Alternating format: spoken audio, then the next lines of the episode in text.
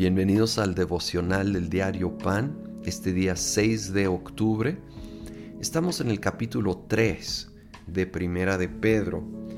Eh, ahora la segunda mitad de este capítulo, versículo 15 dice, más bien, honren en su corazón a Cristo como Señor, estén siempre preparados para responder a todo el que les pida razón de la esperanza que hay en ustedes pero háganlo con gentileza y respeto, manteniendo la conciencia limpia para que los que hablan mal de la buena conducta de ustedes en Cristo se avergüencen de sus calumnias.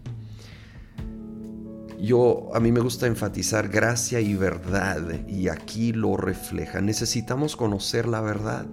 Necesitamos estudiar las escrituras Ahora, no te preocupes, no, no tienes que ser un experto en griego, en hebreo y en cada tema bíblico.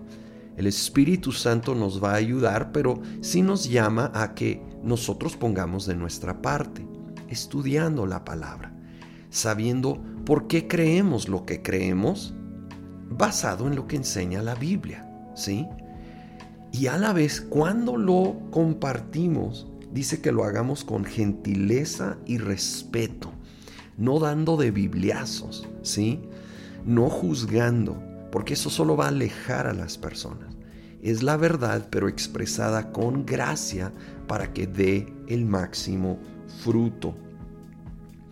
Eso me lleva a un pasaje medio interesante, puede sonar complicado, versículo 18, porque Cristo murió por los pecados una vez por todas, el justo por los injustos, a fin de llevarlos a ustedes a Dios. Él sufrió la muerte en su cuerpo, pero el Espíritu hizo que volviera a la vida.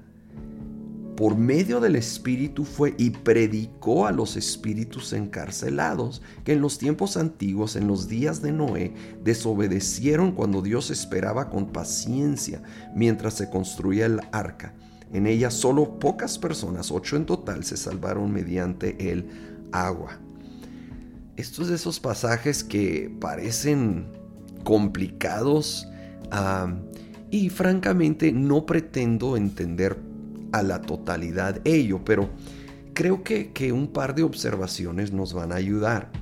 Cuando dice la palabra predicó, que Jesús predicó, cuando Él había muerto por nuestros pecados y antes de resucitar en, en ese tiempo, la palabra predicó es, es como ser un heraldo, no es proclamar el Evangelio. Si Él no estaba dando el mensaje de Evangelio para la salvación de estos espíritus encarcelados. Él estaba proclamando la victoria que se había ganado por medio de la cruz y ahora estaba Él por resucitar. Despojando a principados y potestades, los exhibió públicamente, triunfando sobre ellos en la cruz, nos dice Colosenses. Y Él está proclamando esta victoria. Al mencionar específicamente espíritus que eh, ligados a los días de Noé, si leemos los primeros versículos de Génesis 6, nos habla de unos seres que llama allí los hijos de los hombres vinieron y se unieron a, hijas de hombres. Y de nuevo, sé que, que puede sonar confuso, pero aparentemente estos espíritus caídos, ángeles caídos, que nosotros llamaríamos demonios, estuvieron activos en una manera muy peculiar y particular en los días de Noé, justo antes del diluvio. Y entonces el Señor los ha tenido encarcelados, ¿sí? En lugares espirituales que obviamente nosotros no podemos ver, la verdad, ni entender al cien. Y entonces...